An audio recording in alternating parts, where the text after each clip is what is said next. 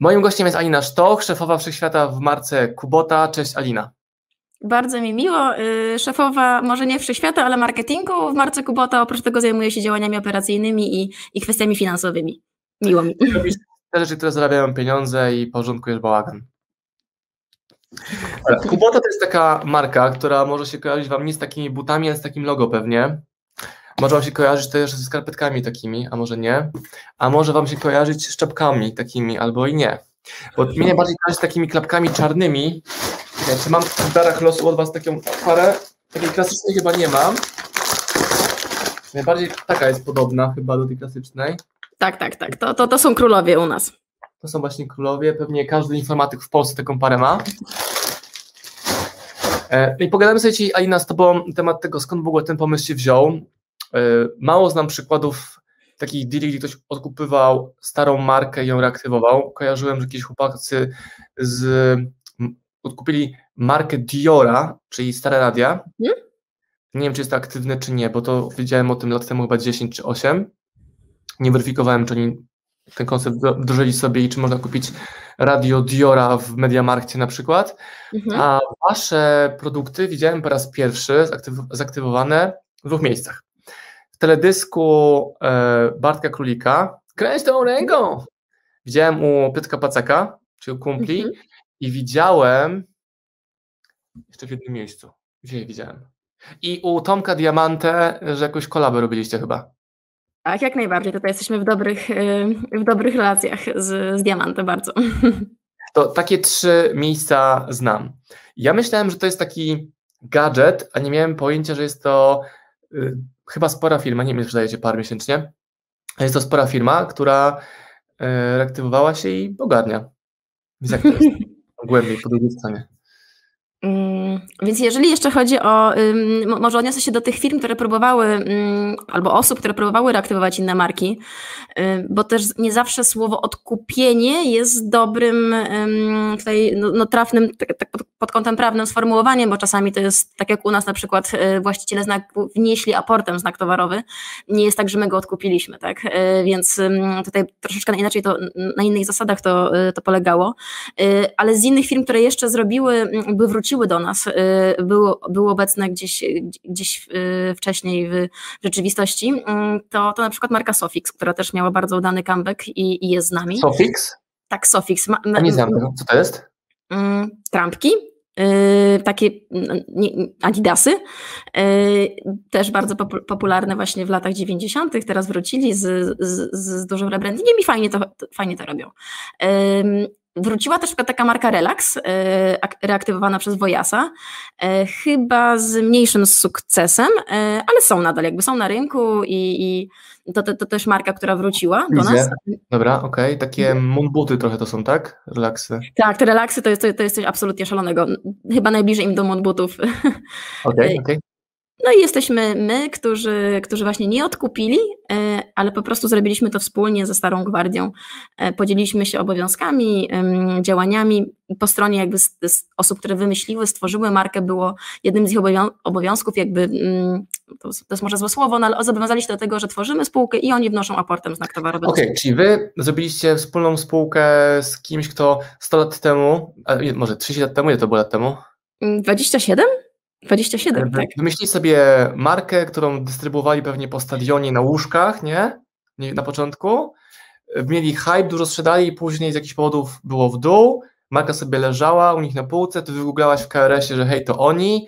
Odezwałaś się, powiedziałaś, jestem młoda, ambitna, chce mi się jeszcze, nie tak jak wam. Chodźcie, dajcie brand, my zrobimy wszystko i podzielimy się kasą.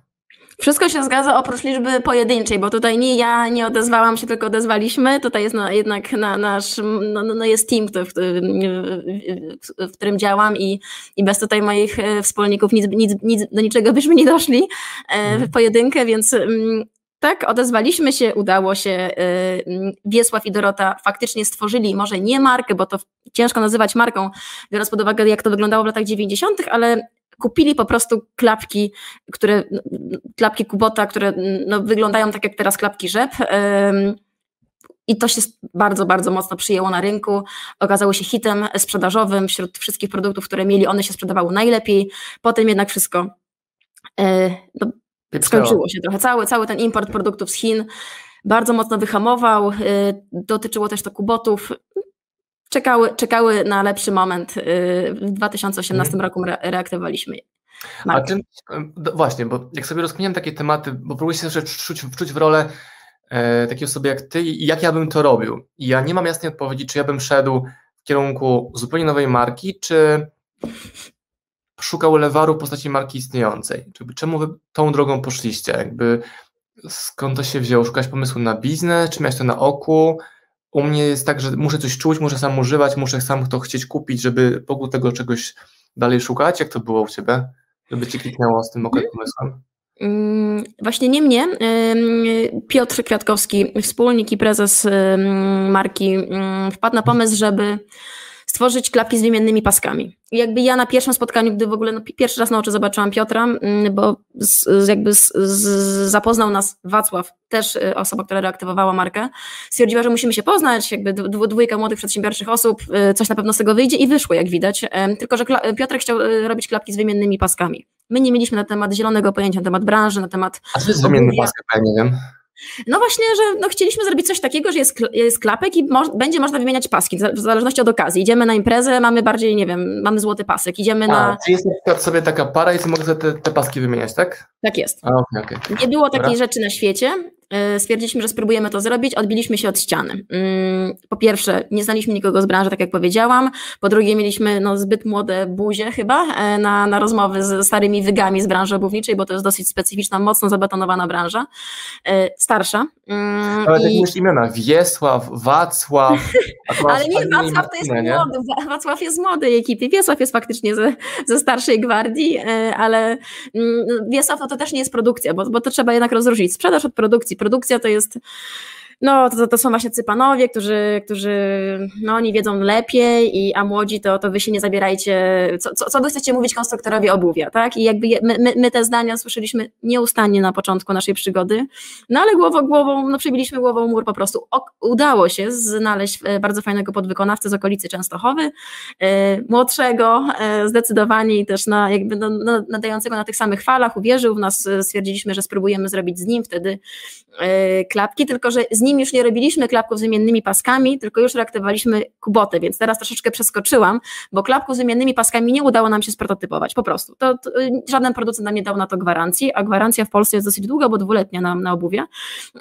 I wtedy stwierdziliśmy, jak nie dostaliśmy tej gwarancji, że kurczę, wykonaliśmy już tyle kroków, tyle ruchów i poznaliśmy właśnie konstruktorów obuwia, szewców, tak, szwalnie i tak dalej, może coś jednak zróbmy wokół tych klapków obuwia, bo to jest fajne, to gdzieś nam się od razu spodobało.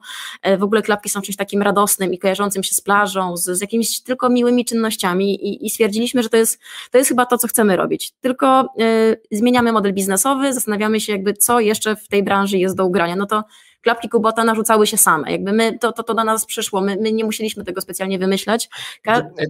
Ja tak będę skakiwał trochę, żeby być takim adwokatem mojego widza. Wy robiliście research i wy to szukaliście idealnego rozwiązania i ten pomysł się pojawiał w trakcie szukania, bo wiele osób próbuje ten proces szukania ominąć w ogóle i chcą, dzisiaj muszę znaleźć ten idealny pomysł, a u was to był proces, czyli słowo klucz proces, nie? Absolutnie, to był proces, prawie roczny. Prawie roczny proces poznawania branży, poznawania barier, ryzyk, poznawania cen i kosztów, bo w ogóle my się nie orientowaliśmy. Tak? Dla nas jakby ktoś mi powiedział, ile wtedy kosztuje pasek, czy materiał na klapek, czy nikt nie znał marż, nikt nie znał cen i tak dalej. Więc jak już złapaliśmy właśnie to czucie, takie czucie w branży, jakby co, kto, jak i za ile, jak długo, to stwierdziliśmy, że trochę szkoda i wtedy pojawił się pomysł z tymi Kubotami. Okej, to teraz ta ciekawostka, o której nie wiedziałaś pewnie o mnie. Ja się wychowałem w firmie produkującej klapki i pantofle. Okay. I nawet nie wiem, pewnie tego nie wiesz, ale twoja firma rozmawia z firmą mojego brata na temat kupna pantofli do niego, do sprzedaży. Jezus Maria. Byłem teraz u rodziny na weekend i pytam brata, czy kojarzy, Łukasz Osman się nazywa ten pan, czy kojarzy Kubotę, kojarzy, tam mój wspólnik z nimi teraz rozmawia, próbuje jakiegoś tam dealu, mamy coś razem robić, jakąś ofertę mieliśmy dostać. Więc sam się nie zdziwił, gdybym pojechał do mojego brata Konrada i zobaczył go na półkach właśnie Kuboty, bo on zajmuje się handlowaniem pantoflami.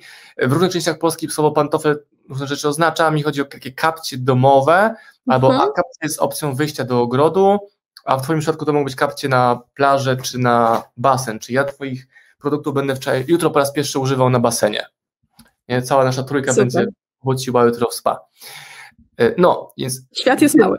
Tak, ja ten biznes znam z punktu widzenia firmy, która zamieniła się z firmy rodzinnej, maleńkiej na całkiem sporą firmę, a mój brat przebranżowił się na produkcję, na sprzedaż, zamienił produkcję na sprzedaż. Stąd właśnie ten temat Kubota się tam gdzieś przewijał i słowo kapcie, pantofle, klapki całe życie słyszałem u siebie. No i wiem, że jest to mega przerąbane właśnie na poziomie produkcyjnym, że są mega małe marże i ta branża taka stara nie kojarzy mocy brandu, a ty poszłaś coś innego zupełnie, czyli właśnie w brand, zaczęłaś od brandu, bo cała reszta była prosta, nie? Czy prostsza. Tak, jak najbardziej. My oczywiście braliśmy pod uwagę stworzenie nowego brandu, tylko że no, wiedzieliśmy, że to będzie jakby praca u podstaw. Mamy za małe budżety, żeby budować brand takimi najłatwiejszymi sposobami, czyli reklamami, czyli inwestowaniem gdzieś w znanych influencerów i tak dalej. No z klapkami Kubota po prostu było z górki, tak najprościej. Ludzie już znali brand, oczywiście mieli pewne z brandem skojarzenia czasami nie najszczęśliwsze i z którymi nam nie było zawsze po drodze. Ale jednak były te skojarzenia. Trzeba było tylko na przykład je delikatnie modyfikować, te ścieżki myślowe, które się kojarzą z marką i to staramy się robić już od prawie 4 lat. I odświeżamy gdzieś wizerunek marki i to też jest praca u podstaw, ale jednak no z innego punktu się wychodzi. No. Więc to olbrzymi handicap. Zaczęłaś o influence marketing. No to ja widziałem wasz produkt w teledysku Bartka Królika. Takie czarne, klasyczne Kuboty z białymi skarpetkami. Czy ty mu zapłaciłaś za to? Czy wysłałaś mu dary losu? Czy on sam to używał? Czy on się do was zgłosił? Hej, dajcie dla całej ekipy, bo robimy teledysk. Czy jego dyrektor artystyczny powiedział, pasuje mi do pomysłu, kupujemy tam, zamawiajcie kubota.pl i no, to jest właśnie ciekawe, jak do takich rzeczy doprowadzić. I pytanie też drugie od razu, czy to tobie się opłaciło jako biznesowi? Tak, no tutaj akurat sytuacja jest dla nas faktycznie najbardziej idealna, bo Bartek Królik po prostu użył tych klapków bez jakby mówienia nam o tym, bez proszenia o nie, my nie musieliśmy tutaj nic płacić Bartkowi, no po prostu je wykorzystał, bo mu pasowało do koncepcji, co było bardzo miłe, jak zobaczyliśmy teledysk Bartka Królika w klapkach Kubota, gdzie no faktycznie to one były bardzo mocno wyeksponowane, więc cieszymy się, że ludzie już jakoś no mają konotacje na tyle dobre z brandem, że chcą go ubierać i chcą, żeby też byli oni kojarzeni z tymi samymi rzeczami, z ideami, które gdzieś tam niosą Kuboty. Więc tutaj sytuacja idealna. Ciężko mi mówić o tym, czy to się opłaciło. No, nie miała na to wpływu. Oczywiście potem ta jakby relacja się zmieniła. Czułaś pyk na wykresie sprzedaży, że okej, coś się ruszyło? Czy tak, jasno. Oczywiście no, wszystkie tego typu rzeczy, no to jest zwiększone publicity, to są wzmianki, które my śledzimy na bieżąco za pomocą programów, które monitorują wzmianki w internecie, więc no to jest wszystko na wagę złota. My staramy się być bardzo blisko tych wszystkich rzeczy, miejsc, w których nas piszą, blisko fanów, więc w zasadzie każda wzmianka jakby jest przez nas niepuszczana, no to, a tym bardziej taka duża rzecz jak teledysk. Jeżeli chodzi o innych influencerów, to współpraca się układa bardzo różnie, to albo oni wychodzą od nas z inicjatywą, albo my wychodzimy. Zazwyczaj pracujemy, jakby współpracujemy na zasadach barterowych, no bo też nie ukrywajmy, nie jesteśmy marką, która... No jest jeszcze wielką firmą. Jest bardzo rozpoznawalna, ale u nas nasza firma to jest około 25 osób, tak? W szczycie sezonu maksymalnie 30. Więc to też nie jest, to już nie jest mała marka, tak? No, 1,5 roku temu to było 5 osób. To faktycznie bardzo urosło. A też macie takie doświadczenia, że współprace płatne nie są gwarantem tego, że to będzie efektywne? Bo u mnie jest tak, że mam współpracę, za które płacę, czyli robię fakturę i coś tam się dzieje w marketingu. A są takie współprace, gdzie nic nie robię, w sensie ktoś inicjuje ten proces albo pokazuje w naszym przypadku książki na swoich internetach i widzimy taki pyk sprzedaży. Czyli najlepsza akcja influencerska polegała właśnie na tym, że ktoś wierzył w produkt, w książkę, miał dużą społeczność i po prostu o niej mówił. no to ten aspekt jest w ogóle najważniejszy. Czy to jest współpraca płatna, czy niepłatna, żeby ktoś wierzył w produkt, bo jeżeli ktoś się z nim utożsamia, wierzy i pasuje, no to gdzieś te grupy docelowe się zazębiają, no tutaj nie ma co nie wypalić, tak? Więc tutaj już rola marketera, żeby to ocenił, to ryzyko, tak? Czy gdzieś zbieżne są te grupy i czy warto zapłacić, czy nie, bo, no bo nie wiem, nie stać nas tak w tym momencie, czy nie jesteśmy przekonani. I u nas to wygląda trochę pół na pół, jakby bardzo, naprawdę bardzo, bardzo, bardzo mało razy współpracowaliśmy z influencerami, płacąc im za to. Zazwyczaj jest to współpraca barterowa i no niektóre współprace płatne, które mieliśmy, były świetne, niektóre były nieudane i ciężko, no tutaj w zasadzie to była jedna nieudana, tak, a jedna udana, bo to tak mniej więcej u nas wygląda ilość płatnych, tak. Jak podchodzisz właśnie do oceny wartości oferty ze strony influencera? Czy masz ofertę z tyłu, hej, to kosztuje dychę, za dychę zrobię ci YouTube'a o produkcie, wrzucę na Instastories i Facebooka? Czy oni chcą jakoś się dzielić zyskiem z promokodu? Że tam hasło Osman 15, widzisz ile wpadło zamówień ode mnie i dajesz mi z tego 5% albo 3 albo 20. I co ci się najbardziej tobie podoba, a co najbardziej podoba się takim influencerom?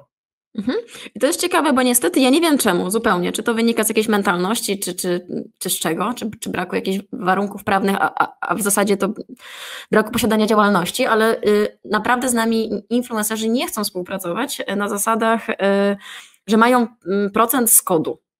Ja tego trochę nie rozumiem. Wydaje mi się to najbardziej w ogóle uczciwy i istniejący na rynku sposób współpracy między jakimikolwiek podmiotami, bo jeżeli ktoś w siebie wierzy i wie, że sprzeda, no to niech ma za to success fee.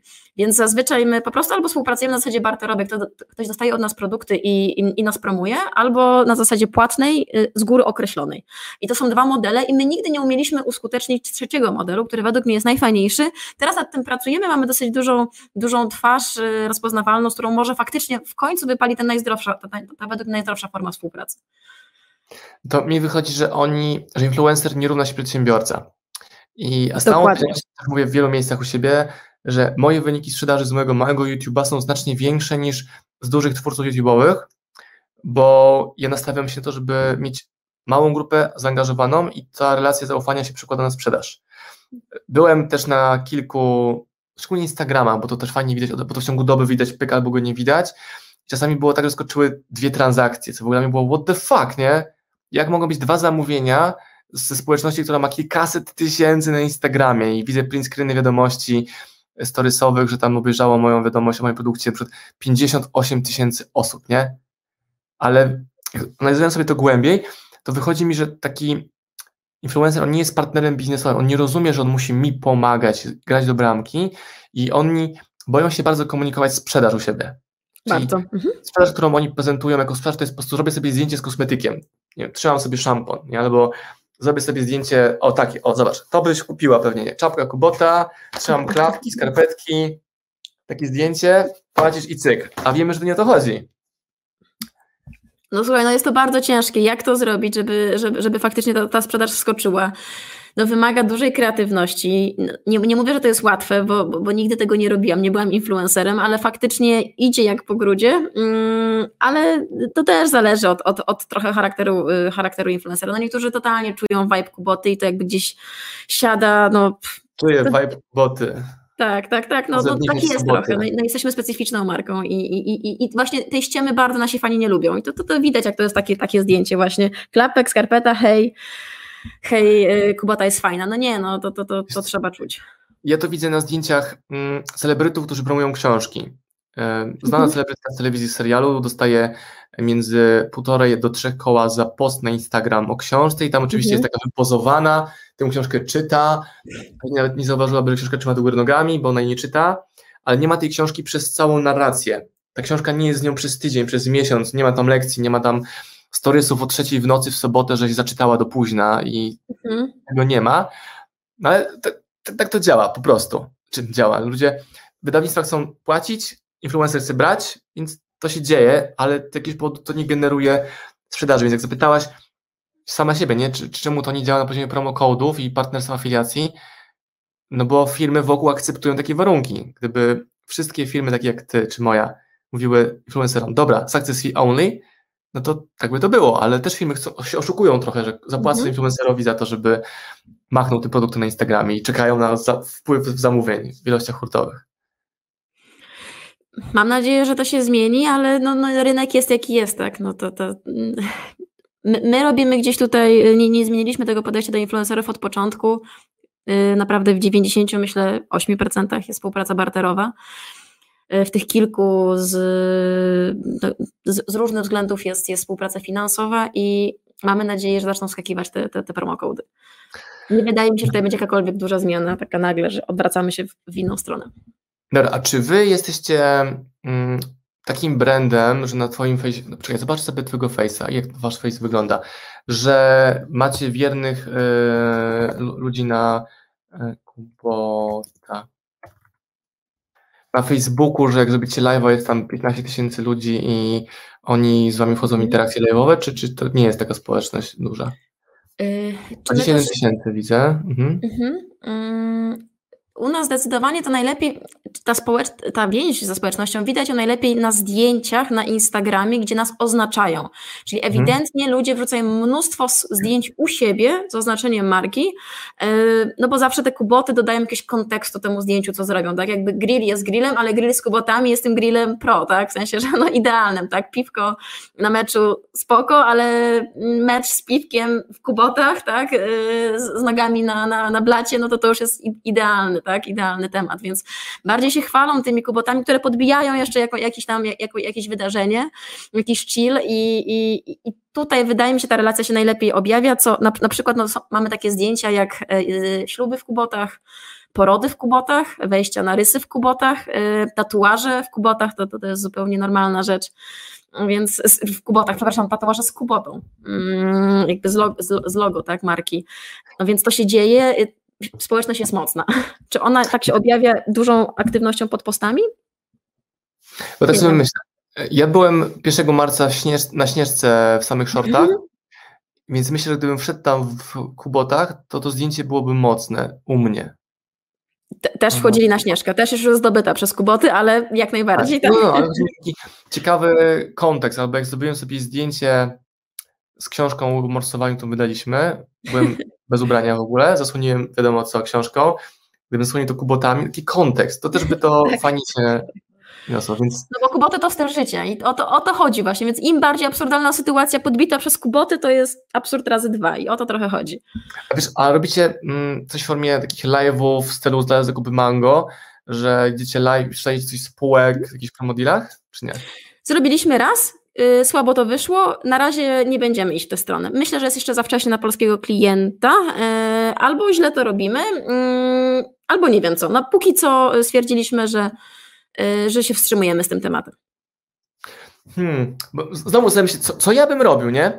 I wyszło mi, że robiłbym dokładnie to samo, co robię teraz w książkach o SM Power. Czyli robiłbym live i webinary sprzedażowe i szukałbym wartości dodanej w tej Kubocie, czyli żeby Kubota była takim tokenem, że kupisz sobie klapki, nie wiem, za 5 dyszek, czy tam za 100 i to daje mi jakiś akces do czegoś, na przykład, nie wiem, jakiś secret party na żywo albo online'owo, bo u mnie ludzie kupują książki, żeby kupić książkę, a niektórzy kupują, żeby mieć akces do czegoś, do jakiejś VOD, czy do jakiejś grupy i z tym bym kminił, nie? Ja bym się odnajdywał jako osoba prowadząca takie właśnie live'y na społeczności z produktem takiej nawet jak klapki. Więc myślę sobie, jak mówisz, że to wam nie wyszło, bo robisz tylko to raz, to pytanie, że bardziej, że chyba wy tego nie czujecie, jako osoby, żeby robić takie show.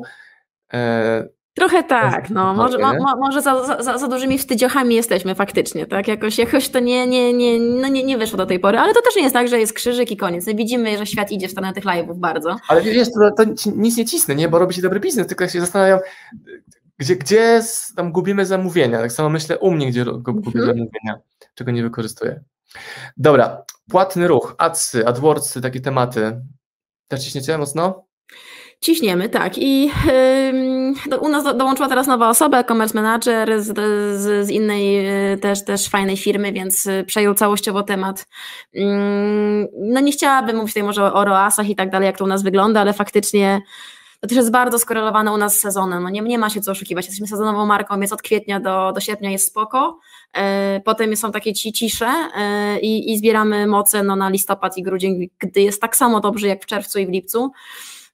Więc wtedy też trochę, co byśmy nie robili, to jest ekstra, a co byśmy nie robili jesienią czy w styczniu lub tym, to jest tak sobie.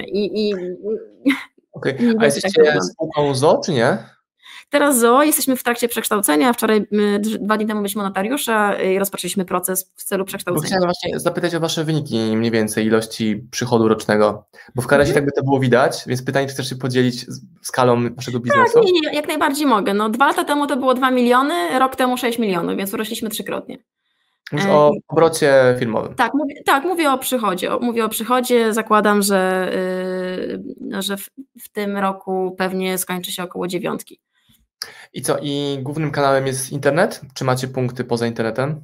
50/50. I 50 to jest e-commerce, 50 to jest hurt, w tym Biedronka, tak? Czyli gdzieś tam duże akcje promocyjne, 2, maksymalnie 3 razy do roku. Oraz mniejszy hurt. Między innymi w tym roku rozkręcamy całą sieć kilkudziesięciu punktów na Pomorzu. Pod też to ten armagedon, który się wydarzy latem nad Polskim Morzem. Tak? Okej. Czyli ty pewnie w mniejszym hurcie byłby taki partner jak mój brat potencjalnie z jego firmą, że on zapatruje mniejsze firmy, tam butiki, stragany, tego typu rzeczy. Dokładnie. Mhm. To też nam fajnie działa, ale dopiero tak naprawdę współpracujemy od roku ze sprzedawcą, który też musiał stworzyć jakąś tam społeczność wokół siebie i tak działamy. Ale e-commerce to jest totalnie nasz core i w tę stronę się rozwijamy. Teraz robimy całe odświeżenie sklepu, nowe funkcjonalności i tak dalej. To wjedzie na dniach, więc też na pewno nam taką wersję... A takie twoje 2 ulubione narzędzia sprzedaży online, to co byś powiedziała, które byś wybrała? Bardzo lubię Pipe Drive'a. U nas działa akurat Pipe Drive w sprzedaży B2B klapków personalizowanych i to fajnie działa. Tam można sobie to wszystko ładnie rozlokować, podzielić, na jakim etapie jesteśmy. To jest skorelowane z LinkedInem, na którym głównie pracujemy, jeżeli chodzi o wyszukiwanie leadów, więc to jest fajne narzędzie. A jeszcze inne narzędzie typowo sprzedażowe, tak? Czy... Tak, choćby sprzedażowe i później zapytam cię również o social media, które byś jako pierwsze rekomendowała komuś, albo czemu ty wybrałaś takie, a nie inne, jako wiodące. Mhm. Czyli jeżeli mogę, to przeskoczę do marketingu, bo to też dziś jest moja działka, więc jeżeli chodzi o marketing, to my głównie siedzimy na Mondayu, czy to jest bardziej organizacja firmy, ale Monday, Slack, G Suite, wiadomo, Analytics i tego typu rzeczy, Senuto, Newspoint. To są jakieś Newspoint do monitorowania mediów, tak? Senuto do szukania fraz kluczowych, a Slack do zarządzania takiej bieżącej komunikacji, a z kolei Monday do zarządzania taskami. Już nie małego zespołu, bo póki to było właśnie 5 osób, musimy się inaczej komunikować, dosłownie na Facebooku. Teraz to wszystko jakby zaczyna, nie ten zaczyna nas przerastać, ale wymaga zupełnie innego podejścia procesowego, jakiegoś tam trochę korpo podejścia, niestety. Bo wy jesteście firmą marketingową, sprzedażową, brandingową, gdzie macie produkcję zewnętrzną, więc możecie się skupić w 100% na właśnie marketingu, sprzedaży, brandingu, prawda?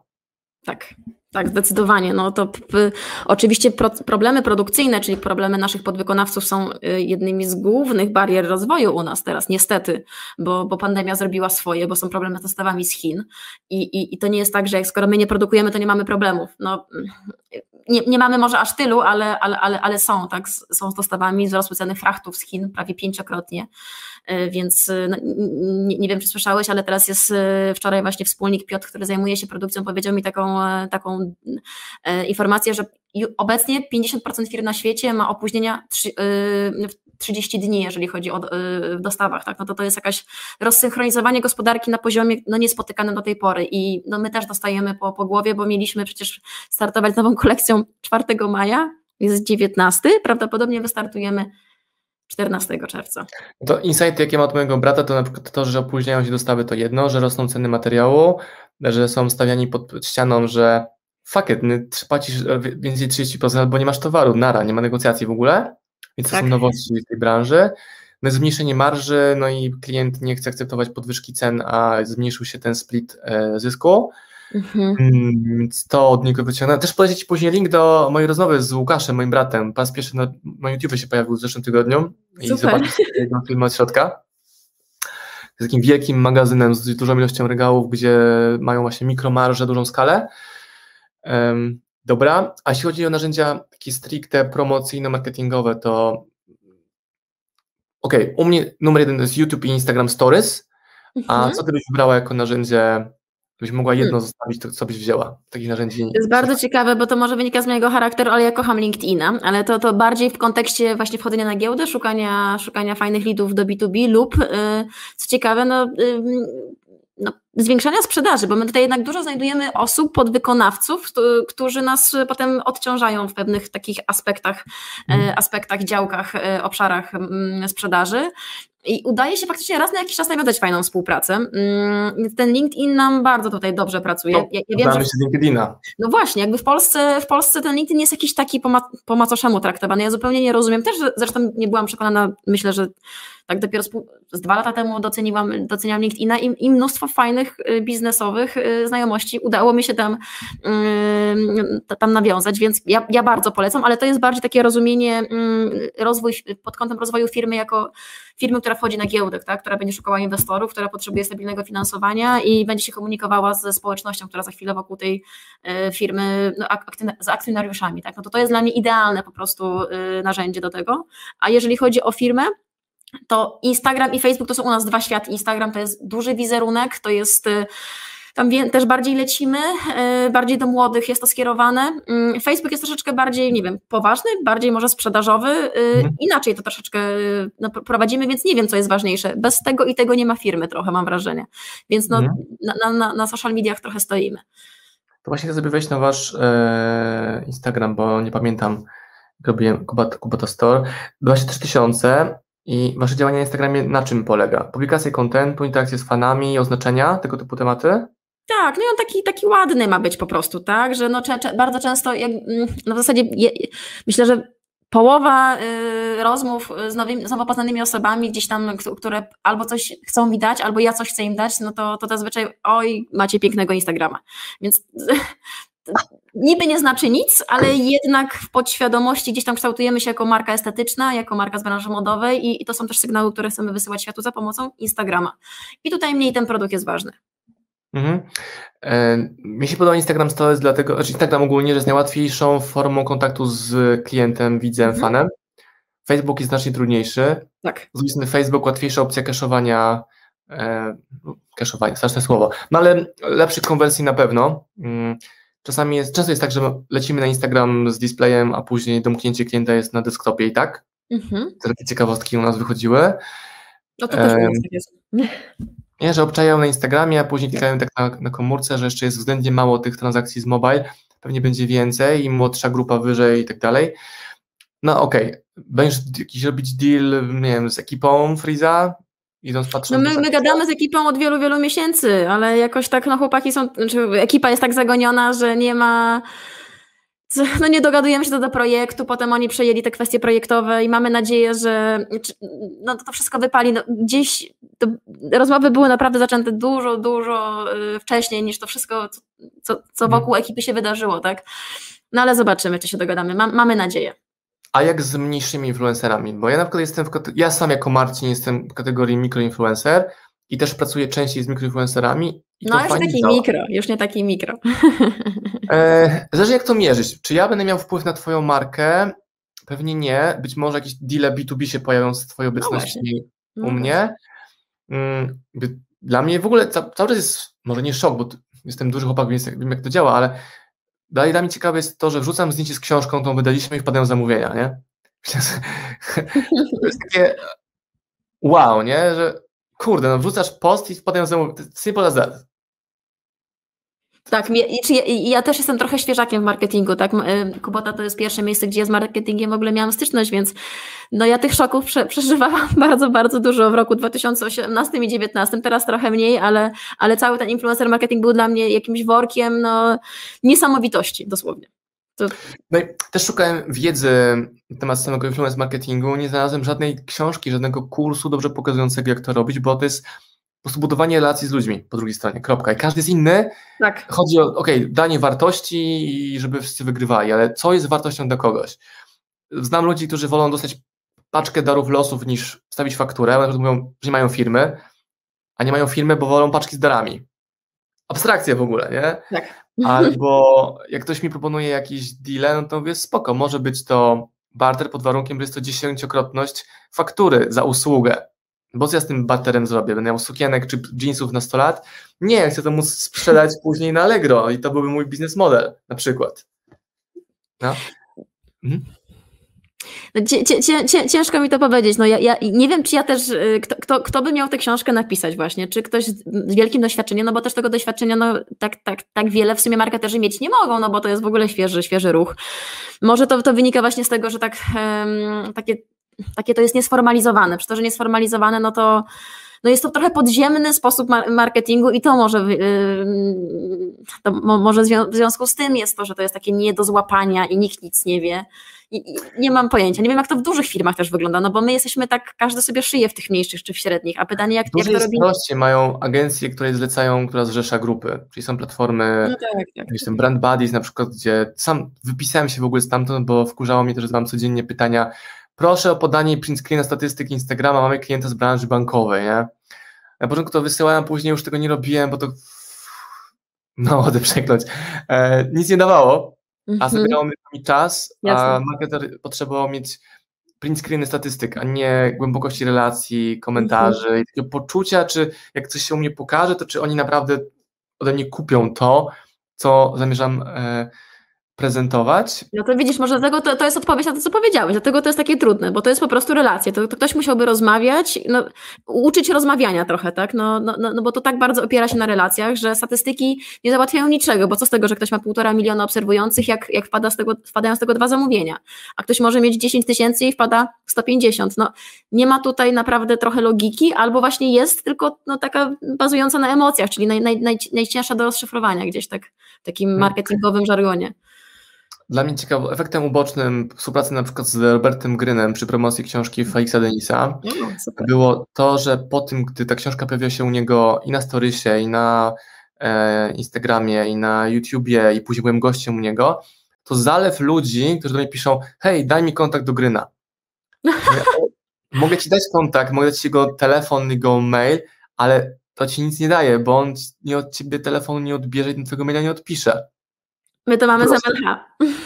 Tak, a no to jak ty to zrobiłeś? No mówię, przez 2 lata budowałem z nim relacje. 2 lata, zanim w ogóle produkt miałem, który by pasował do tego.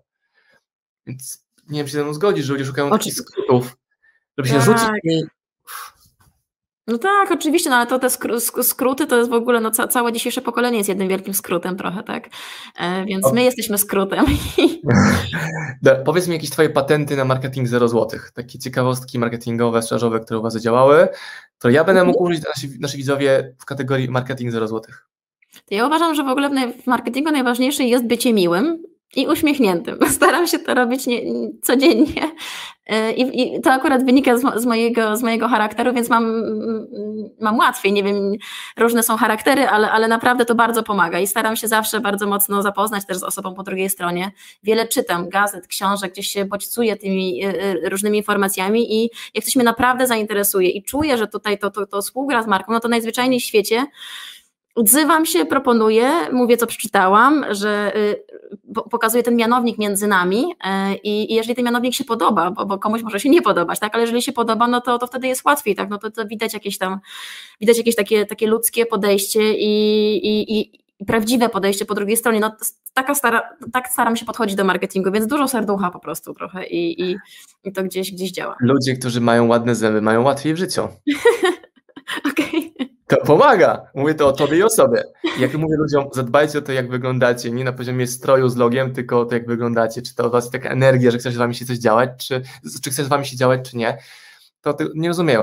A powiedz mi jeszcze, czy być miłym, okej, odzywać się, spoko. Coś jeszcze? No, właśnie nie bać się odzywać. To akurat tego mnie musiała Kubota nauczyć, bo ja jestem też taką osobą, która nie lubi wystąpień publicznych i tak dalej. Tak, nie, to nie jest mój świat. Ja lubię komputer, tabelki. W swojej kuchni gadamy, nikt nas nie ogląda. Los. Okej, wychodzę z takiego założenia, naprawdę, byłoby mi bardzo ciężko rozmawiać przed publicznością, tak? Więc cieszę się, że taka formuła jest. Czyli gdyby tutaj było teraz 500 osób na żywo, byłoby pytania, tak? Żółwik od razu? Skrupa? Nie, o takich misji w firmie są inne osoby, więc ja umiem mówić, ale tak do ciebie. Ja sobie tak to... Idealna osoba do B2B. Tak. I znowu zapomniałam o czym... Marketing 0 złotych, cały czas idziemy w tym temacie. Tak. Właśnie chciałam tylko powiedzieć, że Kubota mnie nauczyła tego, że trzeba wierzyć w siebie i trzeba wierzyć, że masz coś fajnego do powiedzenia i coś fajnego do zaproponowania i po prostu tak rozpoznawalność Kuboty gdzieś pisałam i ludzie tam byli i chcieli współpracować, miałam się tego nauczyć, że kurczę, można po prostu robić fajne rzeczy w tej marce i nie wolno się bać. Jest to oczywiście jakaś tam odpowiedzialność, którą się niesie, tak? No bo to też jest tak, że my mamy głos i możemy go wykorzystywać w różną stronę i staram się to robić mądrze, ale to jest na pewno coś fajnego, więc teraz te social media tak zbliżają ludzi, że dzisiaj na przykład napisałam, odważyłam się właśnie do Bartka Wisińskiego z Nike'a. Jest to Polak, który jest wysoko postawioną osobą w Nike'u, która jest szefem społeczności LGBT na cały świat. I mówię, kurczę, trochę jakiś kosmos, tak? On ma dostęp do naprawdę zmienia rzeczywistość wokół nas. I napisałam i jakby odpisał, nie? I to się dzieje. Ale to oczywiście jest właśnie codziennie, nie? Nieważne jak często ty i ja byśmy mówili w internetach, że tak właśnie rzeczy się dzieją, to ludzie w to nie wierzą, bo im się to nie dzieje w ciągu jednego dnia. Do mnie się napisał gość, który przebiegł 7 maratonów. Zdarza się, ale uwaga, on to zrobił 7 dni. Zdarza się, ale on to zrobił 7 maratonów w 7 dni na 7 kontynentach. I żyje? Tak, i napisał książkę o tym, pyta, czy mu pomogę w wydaniu tej książki. Kumasz, nie? Że pisze do ciebie gość, to jest motherfucker takim, że albo... Ale to Polak? Tak. Ale super. Albo jest... Widzę reklamę jakiejś książki amerykańskiej. Na Facebook Ads mi się pokazało. Klikam w tę książkę, ciekawa, kupuję, czytam i w środku nocy pada na pomysł, napiszę do autora na Instagramie, czy chciałby robić jakiś deal w Polsce. I on mi odpisuje w 3 minuty na przykład. Tak, kocham to. Albo łączy mnie koleżanka, którą spotkałem w Stanach, z panią, która wydała książkę i tą książkę wydajemy w Polsce, jest Ester Wójcicki, Jak wychować ludzi sukcesu, to jest książka dla rodziców o dzieciach, a ona jest mamą Susan Wójcicki, szefowa YouTube'a. Robimy launch tej książki w przyszłym tygodniu i ona mówi, postaram się, żeby też moje córki były. Like, crazy, nie? Jak w ogóle to się dzieje? Takie serendipity, które wokół nas wszędzie jest, więc fajnie taką tutaj siostrę spotkać po drugiej stronie, która żyje w dobry sposób i potwierdza, że tak to właśnie działa. Jak to działa? Uwielbiam deale o 3:00 w nocy właśnie na LinkedInie, gdy jest jakieś objawienie, coś się przeczytało, zobaczyło napisze i ta osoba odpisuje i to jest takie, Jezus. To ci podrzucę pomysł na właśnie nocny klub Hustlera. Możesz to robić na swoim Instagramie po ciemniaku, nawet prawie że bez światła. 24:00, jak nie śpię i pracuję, wchodzę na Instagram, zapowiadam nocny klub Hustlera. Jest to deal, który trwa 3 minuty. Robię pakiet, albo bonusową książkę, albo rabat. Ludzie się przygotowują, wrzucają do koszyka ten produkt, podaję ten kod i on znika w 3 minuty. Ten kod, wyłączam go. Usuwam później storiesa, usuwam całą tam komunikację, nikt o tym nie wie. I ci, którzy siedzą nocami widzą, jak się pojawią, że pytają, czy będzie nocny klub Hustlera. Jeśli sobie o 24:03 do 24:10 i wpada zamówienie na 5000 na książki. Nie? What the fuck, nie? Jakie jest crazy. I wszyscy się jarają tym, że tylko my o tym wiemy. Fajne, super. Nie słyszałam, nie wpadłabym, ekstra. Na takich live'ach nie mam 1000 osób, tylko jest 80 albo 100 osób i to wystarczy, żeby była konwersja na poziomie 50-60%. To niesamowita akurat konwersja, super. Więc to mnie ekscytuje na maksa. Dobra, Alina, powiedz mi, gdzie ludzi kierować do sklepu? Kubota Store czy do ciebie na LinkedIn? Zależy o co chodzi. Jeżeli chodzi o jakiekolwiek współpracę, deale i tak dalej, to zapraszam na LinkedIna. Jeżeli chodzi o kupno klapków, to www.kubotastore.pl, zapraszamy. A co byś chciała ode mnie najbardziej pod kątem użycia moich mediów? Bo ten materiał poleci na YouTube'a, my robimy później z niego podcast, Robimy z niego fragmenty na Instagram, czyli taki w sumie wszędzie ten content będzie. Aby co byłoby idealne jako mojego gościa, który chce na maksa skorzystać z ekspozycji na społeczności u mnie. Mhm. No YouTube brzmi super, bo YouTube jest dla mnie jakiś taki ciężki, więc... YouTube będzie. Okay. Super, okej. Okay.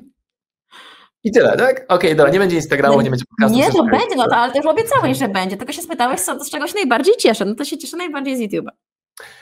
To dla mnie, jako gospodarza takich programów czy rozmów, to najbardziej wartościowe jest, jeżeli gość później angażuje się w promocję tego materiału, co dla mnie jest oczywiste, ale dla wielu nie jest. Znaczy, nie miałbym nie z tobą, ale tak ci mówię taką ciekawostkę, że ludzie chcą wystąpić, pojawić się raz i nie kumają, że znacznie większy wpływ dla nich byłby tego materiału, gdyby to oni wzięli ten content, pokazali go u siebie, bo to ktoś inny przepytuje ciebie, a nie sama gadasz w swojej społeczności. Jest to oczywiste. Będziemy się... ja się czuję, wiesz, zaszczycona. Będę się chwalić na prawo i lewo i Marka się też będzie chwalić na prawo i lewo. Obiecuję. I to mówię dla tych, którzy chcą się do mnie gdzieś pojawić u mnie i myślą, że to pojawienie się będzie jakimś przełomowym wydarzeniem w życiu. Może być, jeśli o to będzie, jeśli obie strony to zadbają. Może Robert Gryn słucha. Co? Może Robert Gryn słucha. Tak, gdzieś na... Macham do niego. Żartuję, oczywiście żartuję. Alina, dzięki piękne za mega ciekawą dla mnie rozmowę o marketingu, o filmach marketingu, o patrzeniu, co działa. Fajnie. Trzymam kciuki za ciebie i za was. Również dziękuję i wszystkiego dobrego. Ściskam. Pa. Dzięki.